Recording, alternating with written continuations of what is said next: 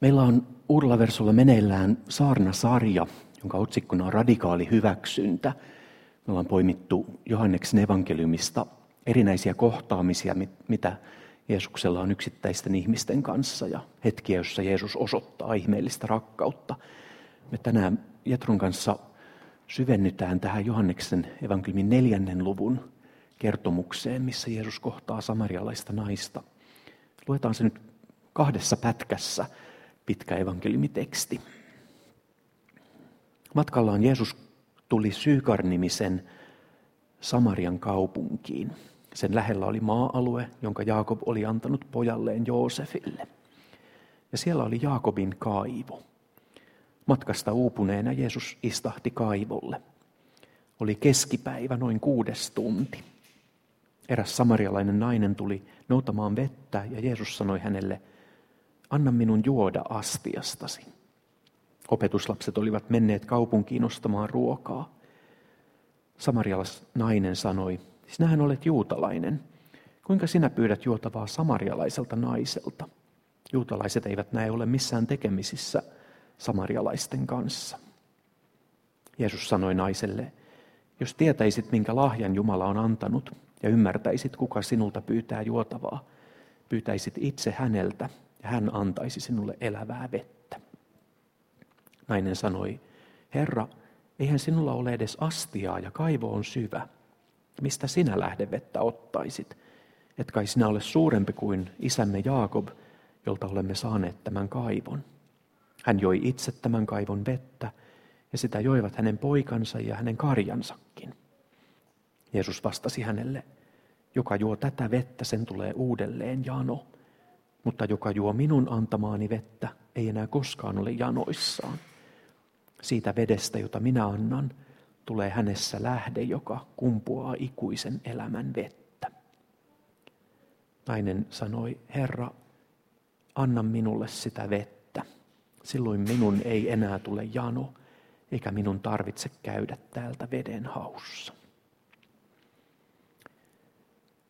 Mihinkäs Jetro sä tässä ensimmäisenä kiinnität katsettas?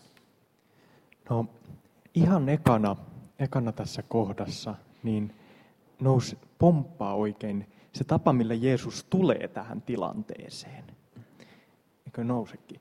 Jeesus on tässä niin kuin, hän on matkasta uupunut ja hän menee pyytämään tältä naiselta vettä. Ja on siis keskipäivä ja silloin on varmaan ollut todella kuuma ja Jeesus on ihan todella ollut janoissaan. Ja niin kuin inhimillisestä näkökannasta tämä on aika outo asetelma. Siinä on tämä samarialainen nainen, johon sanotaan, että juutalaiset ei ollut heidän kanssaan tekemisissä. Hän oli siihen aikaan kaivolla, eli todennäköisesti ulkopuolinen, koska kuka nyt käy niin kuin keskellä päivää kaivolla, kun voi käydä aamun viileässä. Hän oli siellä yksin yksin eikä toisten seurassa. Ja sitten Jeesus, Jumalan poika, jolla todella on valta. Jeesus siinä sitten jatkossa ilmaisee, että hän todella on suurempi kuin Jaakob. Hänellä todella on sitä elävää vettä. Niin se on hämmästyttävää ihmeellistä, miten Jeesus tähän tilanteeseen tulee. Niin kuin hän ei tule ylhäältä päin. Niin kuin hän olisi tietyssä mielessä voinut tulla, vaan hän tulee alhaalta päin. Ja se on tosi kaunis kuva siitä, miten Jeesus osoittaa armoaan ja sitä radikaalia hyväksyntää. Hän ei lähde, lähde ihmisiä niin kuin, että nyt minä olen täällä korkealla ja te olette siellä alhaalla, nyt tulen, tulen teidän luokse ja teen teen teille juttuja, vaan hän tulee alhaalta päin katsottuna. Ja se on todella kaunis kuva siitä ja todella kaunis esimerkki siitä, miten Jeesus on tullut myös tänne alas maailmaan alentunut ihmiseksi. Siinähän se on kokonaisuudessaan. Tämä on todella kaunis yksityiskohta siitä, miten Jeesus myös toimiessaan teki sillä kohdatessaan ihmisiä, teki sillä lailla. Ja tähän ei jää pelkästään Jeesuksen, vaan tulee mieleen Paavali, joka galatalaiskirjassa viittaa siihen, että kun hän tuli galatalaisille julistamaan, niin hän oli heikossa asemassa, hän tuli alhaalta päin. Ja todella kaunis ajatus radikaalista hyväksynnästä, että tulee alhaalta. Niin, kyllä. Ja mä kuuntelen tätä, tätä mitä puhut myös siitä näkökulmasta, että, että eikö Jeesus kutsu meitä siihen samaan. Tämä on tosiaan hurja juttu, että Jeesus, Jeesus niin kuin tulee pyytään apua. Niin kuin kaikkivaltias Jumala valitsee olla uupunut, valitsee tulla sellaiseksi ihmiseksi, että, että se on uupuneena ja pyytää toiselta apua. Että, että jos Jeesuskaan ei lähesty toista ihmistä ikään kuin ylhäältä päin, tässä minä nyt kerron sinulle totuuden, niin eikö Jeesus meitä tähän samaan kutsu, että, että me tullaan, kun me kohdataan toista ihmistä, niin tullaan siihen jotenkin niin kuin tunnustaen oma, oma puutteellisuus.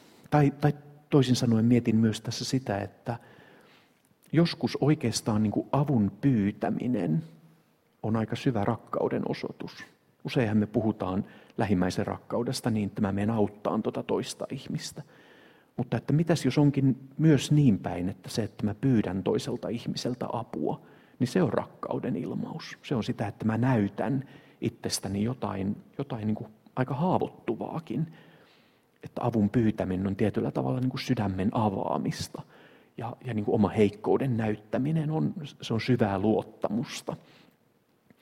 Et, että itse asiassa niin kuin avun pyytäminen joskus voi olla paljon syvempi rakkauden ilmaus kuin avun tarjoaminen. Enkä en tarkoita vähätellä avun tarjoamista, sekin on, sekin on arvokas asia. Mutta mietin tässä myös sitä, että varmaan monella ihmisellä on, on niin suuri halu auttaa toista ja, ja niin osoittaa lähimmäisen rakkautta, mutta sille on vaikea löytää paikkoja. Tietyllä tavalla avun pyytäminen on myös sitä, että antaa toiselle ihmiselle ikään kuin mahdollisuuden osoittaa lähimmäisen rakkautta, jolle muuten voi olla vaikea löytää, löytää paikkoja. Voisiko tätä lukea niin, että Jeesus kutsuu meitä myös sellaiseen kohtaamiseen, jossa, jossa uskaltaa näyttää toiselle, että hei, mulla on jano. Luetaanko se jälkimmäinen puolisko tästä, tästä tekstistä ja poimitaan sieltäkin pari asiaa.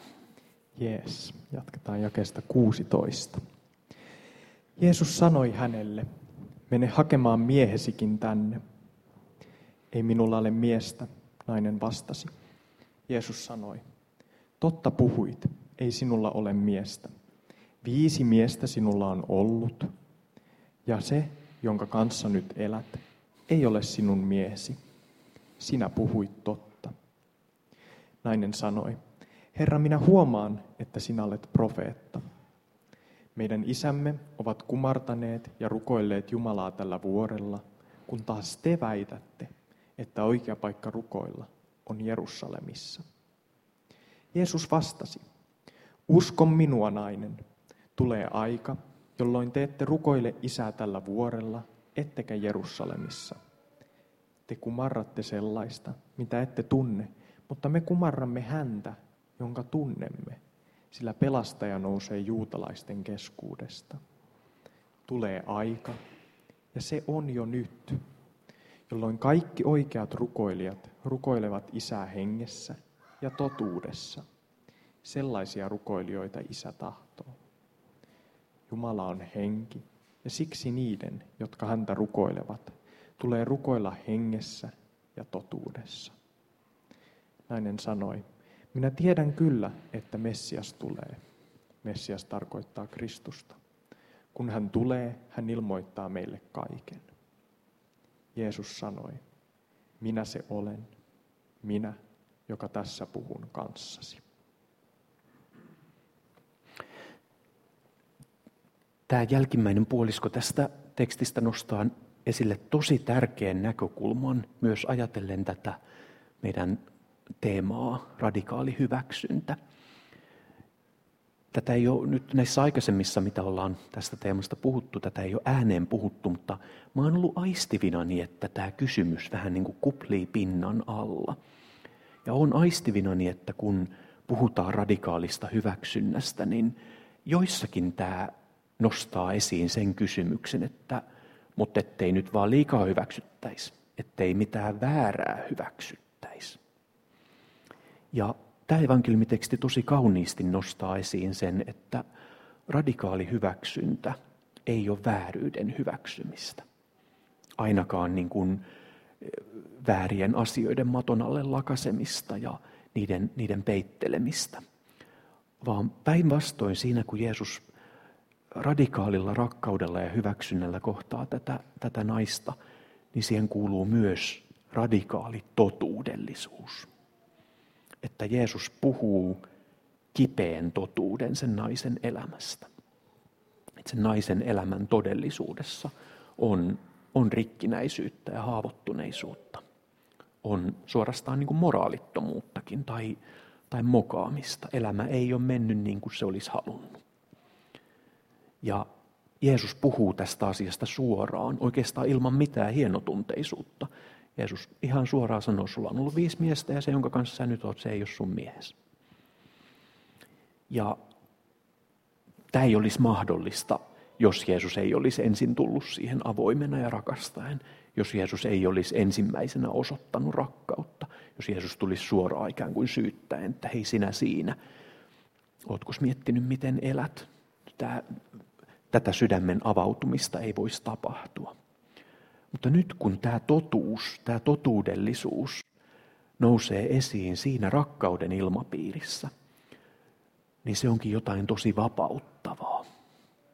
Ainakin mä kuvittelen sen asian niin. Mä kuvittelen tämän, tämän niin, että tämä nainen on joutunut yksin kantaan tätä taakkaa. Ainakin sitä mä näen ihmisten elämässä ja omassa elämässäni, että, että haavojen kantaminen on tosi usein yksinäistä hommaa.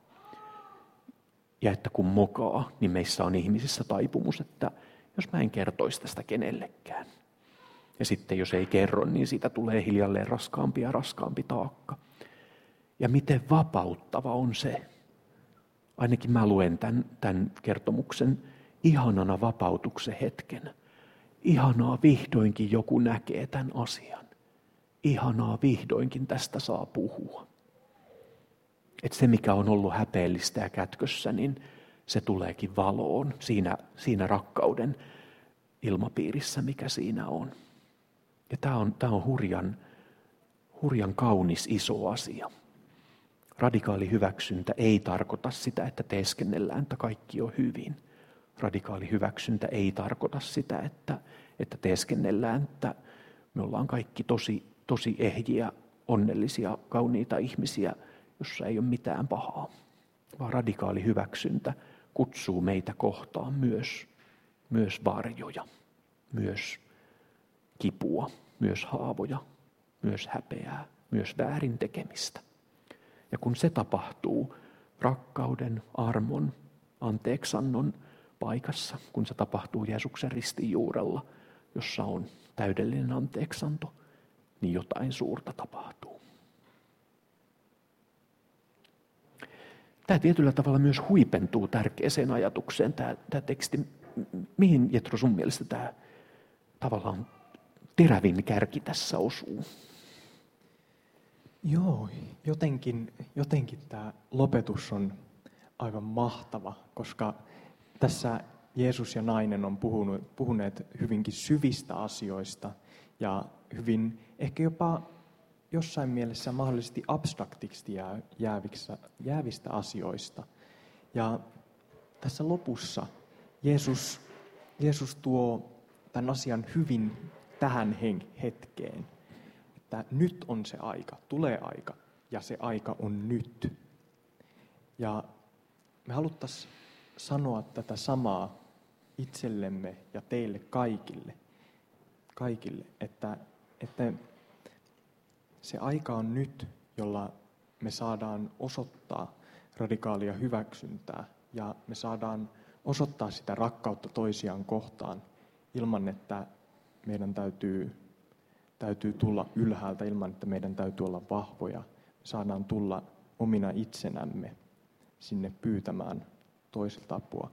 Ja että Jeesus pyytää meiltä apua ikään kuin. Sekin näkyy, niin kuin näkyy tässä. Jos Jeesus pyytää tältä, syn, tältä samarilaiselta naiselta, joka on syntinen, niin apua, hyl, hyljeksitty apua, niin kyllä hän haluaa, että mekin tullaan hänen luoksensa ja ollaan mukana hänen tehtävässään. Ja sitten kaikista tärkeimmillä Jeesus kutsuu meidätkin mukaan pelastuksensa, kutsuu meidätkin näkemään sen, että hän todella on Messias, niin kuin hän tässä tälle samarialaiselle naiselle ilmaisee. Ja mekin nyt tässä hetkessä, juuri tässä nyt ei, ei myöhemmin, ei, ei millään 2000 vuotta sitten, vaan tässä ja nyt saadaan elää ja uskoa se, että Jeesus todella on Messias ja hän todella kutsuu meitä ja hän todella hyväksyy meidät radikaalilla tavalla.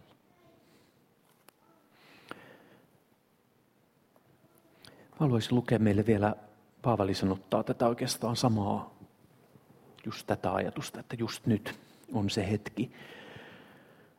Haluaisin lukea meille toisesta korintolaiskirjasta sanat, jotka myös toivon, että tänään kutsuu meitä siihen, että, että me tullaan Jumalan eteen sellaisina kuin me ollaan ja Jumalalle kannetaan kaikki meidän taakat. Paavali kirjoittaa, Jumalan työtovereina me vetoamme teihin. Ottakaa Jumalan armo vastaan niin, ettei se jää turhaksi. Hän sanoo, oikealla hetkellä olen kuullut sinua. Pelastuksen päivänä olen tuonut sinulle avun. Juuri nyt on oikea hetki. Juuri nyt on pelastuksen päivä.